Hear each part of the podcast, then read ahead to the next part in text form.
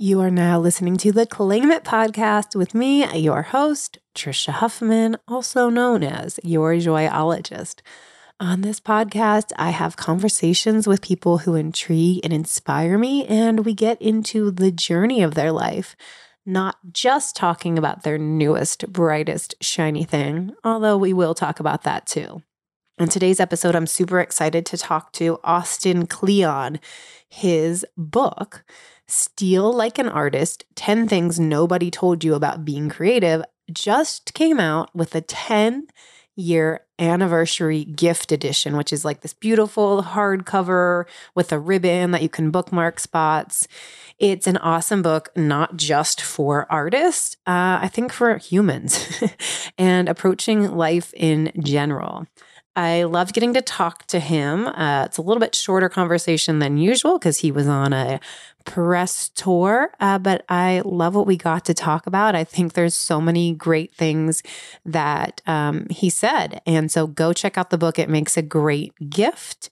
And uh, here we go. Oh, oh, oh. Don't forget if you haven't already, to please follow. That's the new subscribe the podcast. And if you haven't, please leave a review. It doesn't have to be like too deep. Just say what you want to say. Why are you tuning in? Why do you listen? And um, if you leave a review, screenshot it and send it to me at podcast at yourjoyologist.com and I will send you a gift from my product line as a thank you because reviews really help. They help authors, they help uh, podcast hosts. They help all sorts of people. You know, they help products be sold. People like to hear why other people are listening. Um, so you matter. You listening matter. What you have to say matters. So I would love to see a review from you. All right, let's get to the episode. Okay, so Steal Like an Artist is being re released, 10 year anniversary. Is that right? That's right. 10 years. So awesome. Thank you. The book is so awesome and inspiring for people of all I was going to say walks of life, all creativities, all it's not just for artists, right? yeah, it's it's curious like who reads the books. I mean, I've heard from the usual suspects like painters, dancers, filmmakers, musicians, but I've also heard from like army captains and wow, that, yeah, preachers, you know.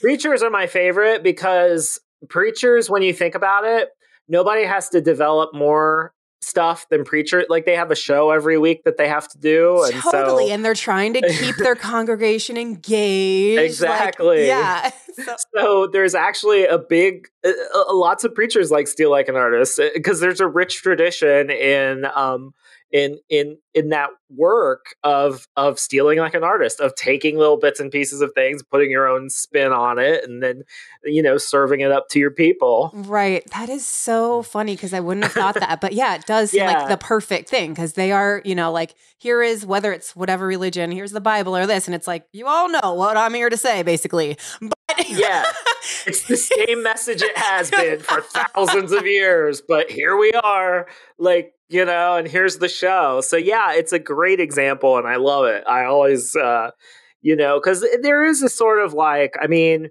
it's it's it's interesting like you know when you have a message that you're trying to you, you know I, I get that. I get what that's like to be on stage and try to you know uh, uh, convince people or or get them around to an idea that i want to put across. So i always connect with that crew pretty well. well so i want to you know so what inspired you to write this book? Were you someone who, like, did you grow up wanting to be an, an artist as an artist? Were you more of a writer? Like, what I I like talking to people like starting with in high school and even you know those years of like what do you want to be when you grow up yeah, I think it's earlier for me. It's like, you know, some of my earliest memories are like copying Garfield cartoons in crayon on my on butcher paper on my grandma's kitchen floor, you know. I think I'm someone who you know, I'm a, I've always been interested in a lot of different art forms. So it's like I love to write, I love to draw, I love to play music. Um, and so a lot of my a lot of the struggle when I was younger was actually keeping all those things in play. I mean, I felt this real you know, this sort of pressure from adults to choose something. You, know, if not the arts, but to choose at least one of the arts, you know. And I always right, wanted to keep focus. a lot of. You got okay. Well, yeah. what are you going to do? You can't do yeah. everything. You can't do all. yeah, and so there's a there's a there's a point in Steal Like an Artist where I say, don't throw any of yourself away. And this is something that I learned very early on in life is that you have to keep your passions in your life somehow. So like if you, you know, if you feel if you're going to be an economist but you also love the theater and you love cooking, you you can't say I'm not going to do one of those things. Like you have to figure out a way to keep those things in your life and eventually a career might not emerge but a life will. You know, and so that was a big big uh, a struggle of mine growing up was like, how am I going to keep these pl- things in play? And so, you know, when you go to school, pictures and words are separated. You know, all of a sudden you've got art class and you've got English class. And then when you go to college, it's like, well, you're going to be an English major or an art major. So a lot of my struggle, I actually went to an interdisciplinary studies uh, program uh, in in Ohio at Miami University, and so the whole point of that program was actually how you can bring, you know, two disparate fields together and make your own thing. And that's been really uh, sort of influential in my whole career because that's sort of what I do. I take ideas from lots of different creative fields and I kind of mash them up together and try to get one, you know, unified principle out of it. That's amazing. Um, so, you were able to find yeah. a program that which and I I grew up in Cincinnati, Ohio, by the way. So, oh yeah, like that's so right down yeah. the road. Yeah, yeah. But that you were able to find some sort of program where like you felt you could do more than one thing. You that you could. Yeah, and I think the interdisciplinary studies now, you know, when I because I went to school in like the aughts, but it wasn't now the idea of interdisciplinary work is very popular like that's you hear about that a lot in school and there's we're we're coming around to the idea that you know keeping the disciplines separate is not a great idea that it's a very artificial thing to have a discipline to chunk up life into like different fields and stuff like that. So i feel like that kind of cross pollination it's it's very much more the the general mode of being now which is why I think that some of my message, you know, resonates so much is that people have been primed for it, you know. So so after college, you know, I studied writing and I took some art classes in college. And then what happened after college is I found the web, you know. I'm a I'm a elder millennial, so I remember life before the internet, but I, you know, grew up in high school and in college with the internet. And it just became clear to me that that was the medium the cheapest, easiest, most powerful medium to sort of invent yourself as a creative person. And so, uh, really, like 2005, I had a website before then, but around 2005, I really started blogging uh, a lot and trying to kind of join that world of art and writing and literature and music and all that stuff.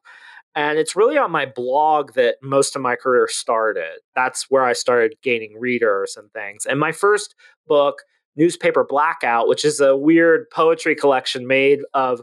I, I, take a Sharpie marker and I black out most of the words in a newspaper article, and I just leave a few behind. It sort of looks like if the CIA did haiku, basically. Um, that was my first book, and then out of that book, so you know, the blog became, you know, a lot of the work on the blog came that first book, and then when that first book was out, I was asked to give a lot of talks to various groups and companies and students and stuff like that. And one of the gigs that I got from that was I was asked to give a a, a speech to um, some college students, and you know I'm 27. I'm not that much older than the kids that I'm speaking to, and uh, I went for a walk with my wife and I was like, I don't know what to say to these people. And she said, Well, the best talk I ever heard when I was a student was a lady just got up and said, Here's a list of 10 things I wish I had known when I was a student. I said, That's great. I'll do that. I'll steal that, you know? And so I just wrote this talk called How to Steal Like an Artist, which was just a list of 10 things I wish I had heard when I was 19, basically. Um, and that was really, that talk was really the the genesis of the book steal like an artist that that was the bones of of that book and were those 10 things that you like okay what are these 10 things i want to know to say for these talk did those 10 end up staying for what became in the book, or did some of them, you know, like did you as it became, yeah. I guess, uh, more like, I guess, did the talk go really well? It did. And then it you was like, oh, okay, yeah. I want to do this more. Or did you get booked more? Like, was it something that then kept being asked for? Or you yourself were just like, yeah, I want to share about this more. Like, let me fine tune. Yeah. So the trick was I gave the talk, but I'm, you know, I'm half digital native. So I'm like, well, if it's not on the internet, it doesn't exist. You know, no one recorded the talk. So it was like, I was kind of like, you know, this is so good, and I want to do something. This could be something else. Well, and you're you a know? blogger. It, you're always looking for content. Like, oh, what's exactly, my next blog? I'm like, exactly. I had a blog back in the day. Right. what am I going to so share today? Like, it was like daily. Yeah. so it's like we'll just dump the text and the slides in the blog post and and and call it how to steal like an artist and and I I was right. You know, we put it online and and it went viral. Uh, like nothing had ever happened before and and I started hearing from editors and it became clear that that was the next book you know? Um, but what was really funny about the talk is I I mean half of it was blog posts I had written you know ideas that I'd been kicking around for almost 10 years before I gave the talk you know? And so um, yeah it was just uh, I I have a process I work very much the same way now where I use the web as my sort of first draft, testing things out for my audience, seeing how they connect with it. And then I start like, I use my pattern recognition skills to see what I'm actually interested in and what's hitting for people and what their response is. And then, you know, a tweet will become a blog post that becomes a book chapter that becomes a book, you know? And I, and it's actually a very old fashioned way of working. If you study some of the like older writers that I'm really inspired by, like someone like Henry David Thoreau, who would, you know, he'd write in his journal, which is like, you know, like a blog or something, you know, he'd write in his journal and then he'd have to give a talk and he'd go back to his journal and be like, well, what's good in here that I could talk about? Then he'd write a talk. And then that talk later on might become a part of a book, you know? And so it's a very old way of working. And that's sort of the joke of Steal Like an Artist is that there's not that much that's totally original in it. I mean, it's really a mashup of of not only work that I borrowed from other people and ideas I borrowed from other people, but it's also a mashup of my previous work, you know. And so it's it's a very meta book. It was it was very much constructed by the method that I suggest to people that they use in the book, you know. So it's kind of this loopy, it's a loopy book that way, and that it kind of turns back in on itself. I love that. I want to step back. So when you said you had your first book that was like this newspaper blackout, and like, yeah, when you got out of college, did you get a job somewhere or were you like, all right, I'm going to be a creator, you know, person thing? And like, how did you even get that first book deal? Because that's huge. I mean, it's huge to get a, you know, a book period. That's a great question. I mean, the same way the other books happened is it's like I was just putting work online and people saw it and they were like, uh, editor reached out to me at Harper Perennial um, and said, Have you thought about doing a book? And I was like, Hell yeah, I've thought about book, doing a book. You know, you just jump on that when it comes. But I mean, you know, I, when I started out, I had, I had a very good teacher in college who taught a publishing marketplace class. And I always joked with him. He taught it to senior creative writing students. And I always joked to him, you know, if you did this for freshmen, there wouldn't be any creative writing majors. Oh my God. Because they'd want to quit. It was, it was very, very eye opening in that it was very much about the realities of the publishing industry. You know, I can remember my teacher, his name's Stephen Bauer, uh, and he said, you know, the majority of you will not make a living from your writing. And you just have to decide how much do you want to write? Because the only guaranteed reward from writing is writing. And a lot of my heroes at the time, you know, they were like poets or weirdo artists, and they had to have day jobs in the in the early days. Um, and so I just kind of approached uh, my career from that standpoint. I was like, I'm gonna I'm gonna find decent day jobs that I can just show up and learn something and then go home and work on my stuff. So, like, my first job was right out of college. So lucky. Got such a great job right out of college. It was a 20 hour a week reference desk job at the public library in a in a suburb of Cleveland. And the great thing about Cleveland is that you can afford to live there. Uh, as you know, Ohio born and bred. Um, and so, you know, I had this part time job working the reference desk, and then I spent the rest of my time writing and blogging and stuff. And the great thing that that job taught me was that books do something for someone. That sounds really kind of dumb, but a lot of creative writing students they don't think about the reader. You know, they don't they they just want to be a writer or they want to be the great writer or the person on stage or whatever. And you have to be at a certain point you have to be very real with yourself that a book is supposed to do something for somebody whether it's uh, you know um, wow the reader with poetic language or you know interest them with a plot or you know in self-help give them a plan for their own life you know? It, a book is supposed to get the reader to do something or to experience something to feel something and so that's the main thing i learned because i was looking at what people were checking out of the library you know it was books that helped or books that entertained. And i was like oh okay. And so that's real that was really good experience. The other thing that happened working in a library is i learned what it was like to take someone who needed something and to put them in touch with the information that they needed. So it was like that was really good training um, as a librarian. And then my second job after that i became a web designer because i taught uh, computers as part of my job as a librarian and I realized how bad most websites were. So I wanted to learn how to make a website and how to make better websites. So um, I got a job as a web designer. I did that for three and a half years. And that was great training because I was able to use everything that I learned as a web designer uh, in my own work and to make my website cool and accessible and all that stuff. And was that was that you like freelance like doing it on your own or did you work for a company? It was a great state job down here in Austin. I worked for the University of Texas. Oh, um, awesome. here in Austin, so it was like a really good. So you like had steady pay, salaried, like, low salary, but still, but like yeah, not like where's my next customer coming from? Benefits.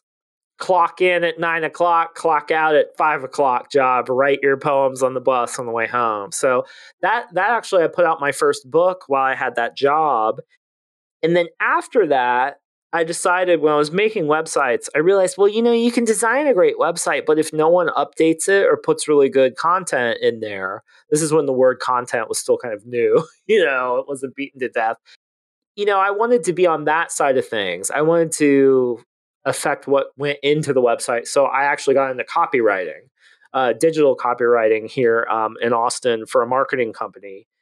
I was only a copywriter for about a year or two but that was really great training because I learned how to sell things with words and very few words. And I learned about call to action and I learned, you know, more ways to grow an audience and, you know, just basic marketing stuff that most artists and writers don't want to touch with a 10 foot pole, you know, because they're the great artists. You know, I, oh, I don't want to muddy my waters with this swill, you know. So, um, that was the job I had that I quit to go on book tour for Steal Like an Artist 10 years ago. And that, and I've never had a real job since. I've been doing this. I mean, I have a job, but it's not, uh, I've been working for myself ever since. And uh, so that's kind of the story. Once Steal Like an Artist comes out, you know, my audience has gotten big enough and it sold well enough that people wanted another book and then another book. And that's where we are now.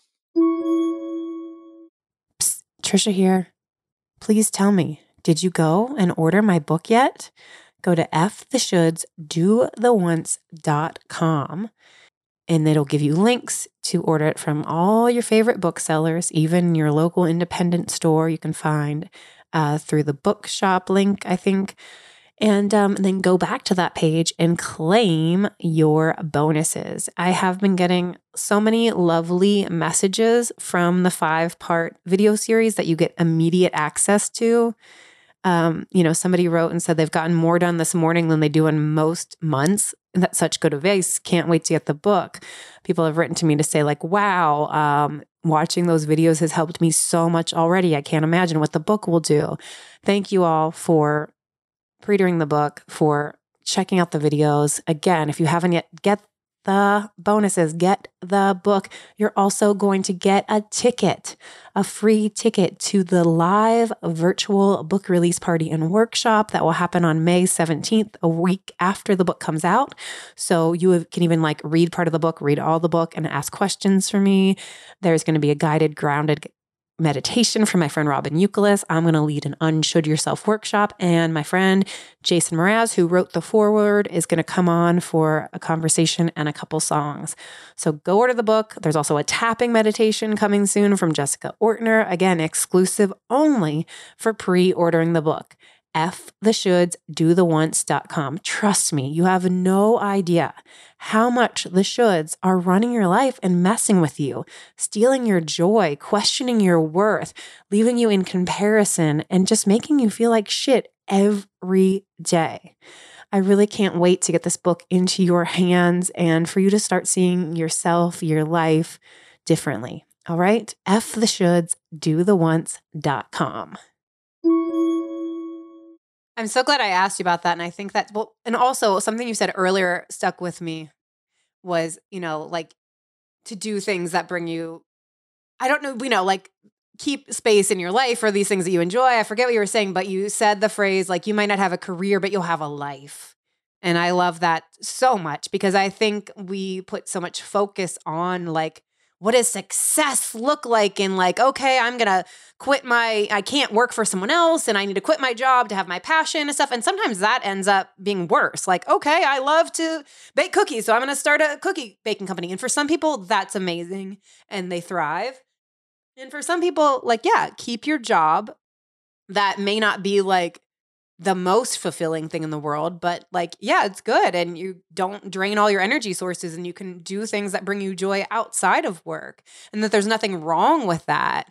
That uh not only is there nothing wrong with that, there's tremendous benefits to it. I mean, when you have a decent day job that doesn't suck you dry too much, that you can stand, that you can find, you know, you have some sort of purpose to, or you can tolerate, it frees you up in your creative life because you can make whatever you want to make and you can do whatever work you want to do. There's no, you know, there's the minute you start making money from something and it becomes your breadwinning, it changes the enterprise, you know, because you have to all of a sudden, you know, when, like for me now, you know, books feed the family. And all of a sudden it's like, well, you have to take into other, you know, you start taking into, you try not to too much, but you do take commercial considerations into concern in a way that you wouldn't if you were had a day job and you were like, I'm going to put this book out on a small press and it's a labor of love and I just want it out in the world, you know, that kind of thing. And so I think there's beauty in both kinds of life. And, but I think, you know, you have to find I've always felt that the most important thing for creative work is to have some sort of daily practice, some sort of way that you go and you do your work every day, no matter what. You do your little bit of time, just like you were taking, like, just like if you do push ups or, or exercise or, or anything really that requires the accumulation of days' effort, you know, um, if you have a daily practice and you show up every day and you do little bits of work, I think that those little bits over time turn into something big, especially if you stick with it. I think that's the hardest thing for people is to really stick with their daily practice and be with it for as long as it takes. Yeah, I love that. And I know in the book you say, like, you know, right, if you wrote a page a day, then you would have like 365 days you have 365 pages. I love that because one of the mantras like i live by and i have it on like i have a product line so it's on a mug and a magnet which is any minutes is more than no minutes. Baby steps are steps. Any progress is more than no progress because so often we don't do things because we think it's going to be so hard and it's going to take so long. So we never do it because we just leave it off until this vast someday that you're like someday going to have like three months and you're going to not focus on anything about that thing, but you're not because then you're going to be distracted. but it's like, yeah, do a little, any five minutes worth of whatever towards that thing. I mean, like, so I just took up biking. I just bought a bike like three weeks ago and I'm just obsessed with it. Like most people who ride bikes, like you just it's something that just eats your brain. It's all you think about, and you just get really excited about it. And but I I was thinking about it, and you know the gap between me, who's a beginning rider and a Tour de France rider is just enormous. But the bigger gap in some ways is the person who doesn't have a bicycle and me. Because you, you know what I mean? It's really the minute you take that leap and you buy a bike and you start riding it two or three times a week, all of a sudden you're a biker.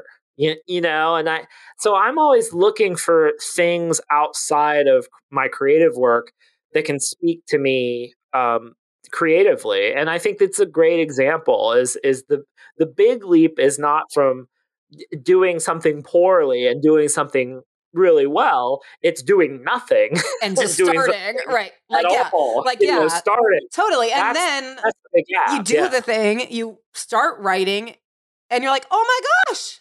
I'm writing. This feels yeah. amazing, even if it's a shitty first draft, a shitty whatever that you'll never exactly look at again. like, yeah, the feeling. I mean, you know, and this is a, something I have to learn over and over in my career. It's because I'll be like, ah, I don't want to work on a book, you know. But if you just open up your Word document or you open up your notebook and just do something, it's better than just sitting around and thinking about doing it. You know, I mean, uh, if you think about all the books you could have written while you were thinking about what you should write about you know?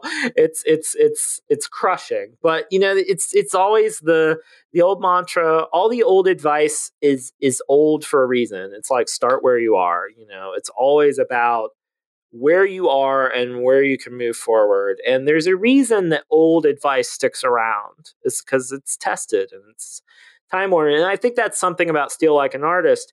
There's not a lot that's totally original in it you know it's really a collection of of of stuff that's been around for a while and even the idea that nothing is completely original is a idea that's you know at least 4000 years old going back to the egyptians so so um it's it's humbling you know but but to know that you're just one little link in a big chain that goes on and on backwards and forwards you know and your job is to just be the link yeah, another thing I love uh, in the book, which this might be, you know, as you said, nothing is original. Um, but the productive procrastination, that was something that felt like, oh, I love this. And I don't know if I had heard it before. Maybe I have.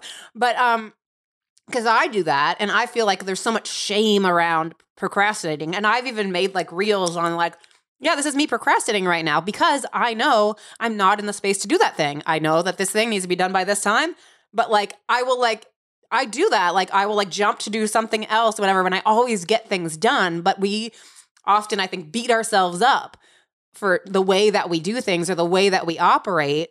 You know, like I sometimes work great as a last minute person. Like I'll jump in, be focused, and do it. But where it's like, oh, you shouldn't do it that way. Yeah, I mean, and this is something that's very important when you're reading books about like other creative people or self help books or whatever it is to make sure that what's being said resonates with your own experience is something that you can use because I feel like, you know, that's why it's so important. All of my books have YMMV in the back of them.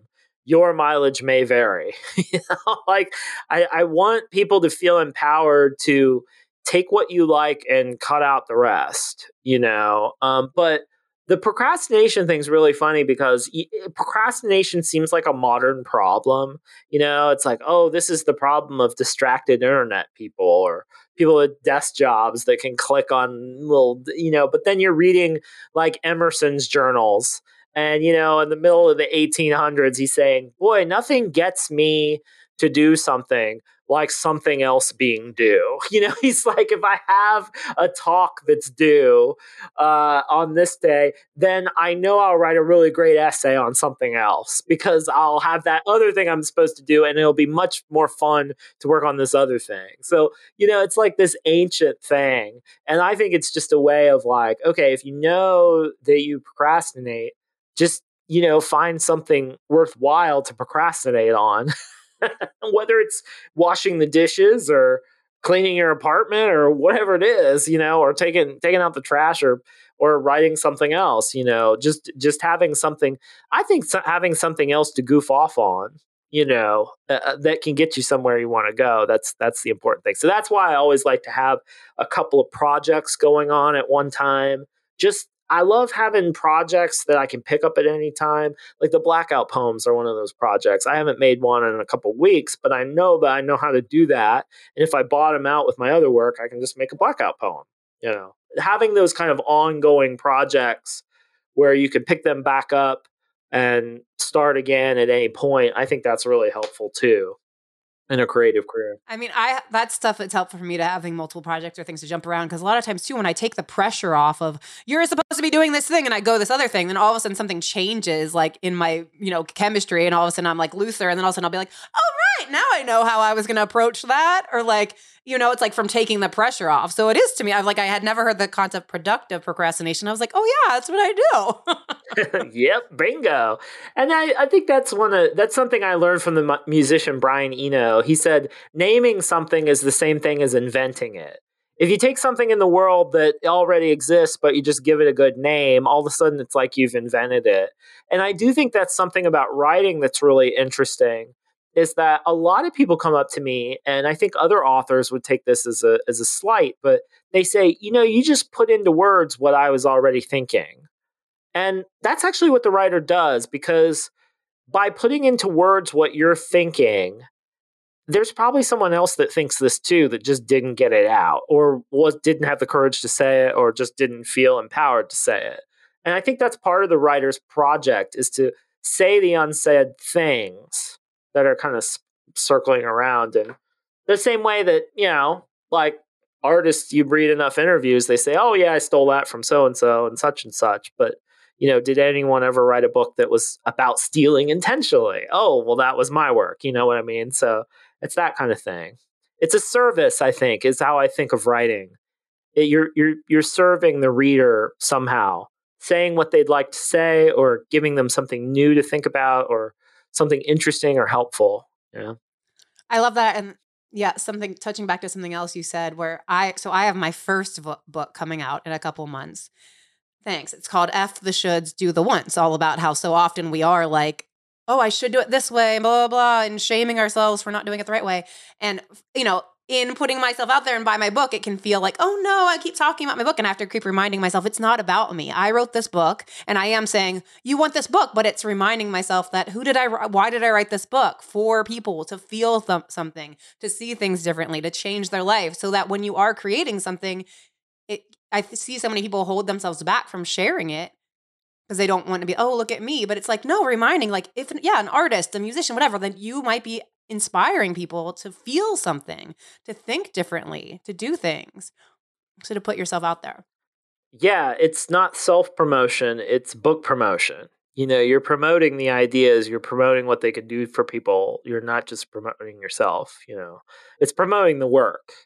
And I think that's a big difference. But I think the act of share, I've always told people if you can uh, kind of put promotion to the side, just put that word out of your mind and just think about it as sharing because sharing is an act of generosity and in that you're like i have this thing that i think you could use or that i think you would really love and i'm sharing it with you. And whether it has a buy now button below it or not you, you know you're if you think about sharing and instead of promotion it always goes better Love you know, that. So Thank you so much. Yeah, if you just think about genuinely sharing, yeah. So maybe that's a great wrap for you. Yeah. well, the last thing forward. I wanted to ask you was just what is the th- one thing that you most have to remind yourself of, you know, in these like the tip of from from the Steal like an artist or the one I you struggle with? Yeah, the one I struggle with the most is don't wait until you know who you are to get started. Um, you you know you, you'll you will figure out what the thing is in the course of doing it. You'll figure out who you are in the course of doing your work and that's what's important is to just start and i have to relearn that over and over and over again. Which is so and it's like that's the human experience but it is like you have to but you've already you know have success with the writing about the thing. So that, it's just so funny and i'm glad i asked and that's what you said to remind us as humans yep we're gonna have to we, constantly overcome these yeah. same things, and that's why we. it's good for yeah, people to life, say it in their own voices. yeah, life is cyclical. It's not a straight line, and you come back to these points over and over and over. And the teacher teaches what they need to know, and the writer writes what they need to read. So that's the way it goes. All right. I hope you enjoyed that episode. For more from Austin, you can go to austinkleon.com and he's at Austin uh, Kleon on social media. Um, of course, I'm TriciaHuffman.com, yourjoyologist.com. My main social is at underscore Tricia Huffman. The podcast is at Claim It Podcast. I've got at Your Joyologist too for my products and my app. Thank you so much for listening. I love hearing from you. I love seeing you all share the episode. Make sure to tag me. Um, again, you matter. Your voice matters. Your sharing matters. You have an audience, even if you don't think you do. Like you telling your friends that you listen to this podcast or you like this book actually really supports all artists and creatives. So don't, you know, don't act like, oh, I'm not important enough to make a difference you do make a difference. And I'm so grateful to you for listening. Um, you know, uh, we mentioned about how he says, write a page a day, and my any minutes is more than no minutes mantra, which is now available on a mug in my shop, shop.yourjoyologist.com. So, how about you? What is there something that you've been wanting to do, you've been putting off? Is there something that you can start to commit to doing even five minutes a day of, or like writing one page. I'm going to make one drawing. You know, if you are a songwriter, write one song a day or one, you know, what do they call it? What verse a day? I don't know. So, what can you commit to? You know, moving your body, taking a five minute walk, eating one green thing a day. What is some small thing that you could do to move yourself forward and to actually be showing up for yourself instead of saying someday? Or I want to do this, but I don't know how, or it's too hard, or it'll take too long. That's what I would love to leave off with you thinking about. And of course, go pre order my book, F the Shoulds, Do the Ones.com.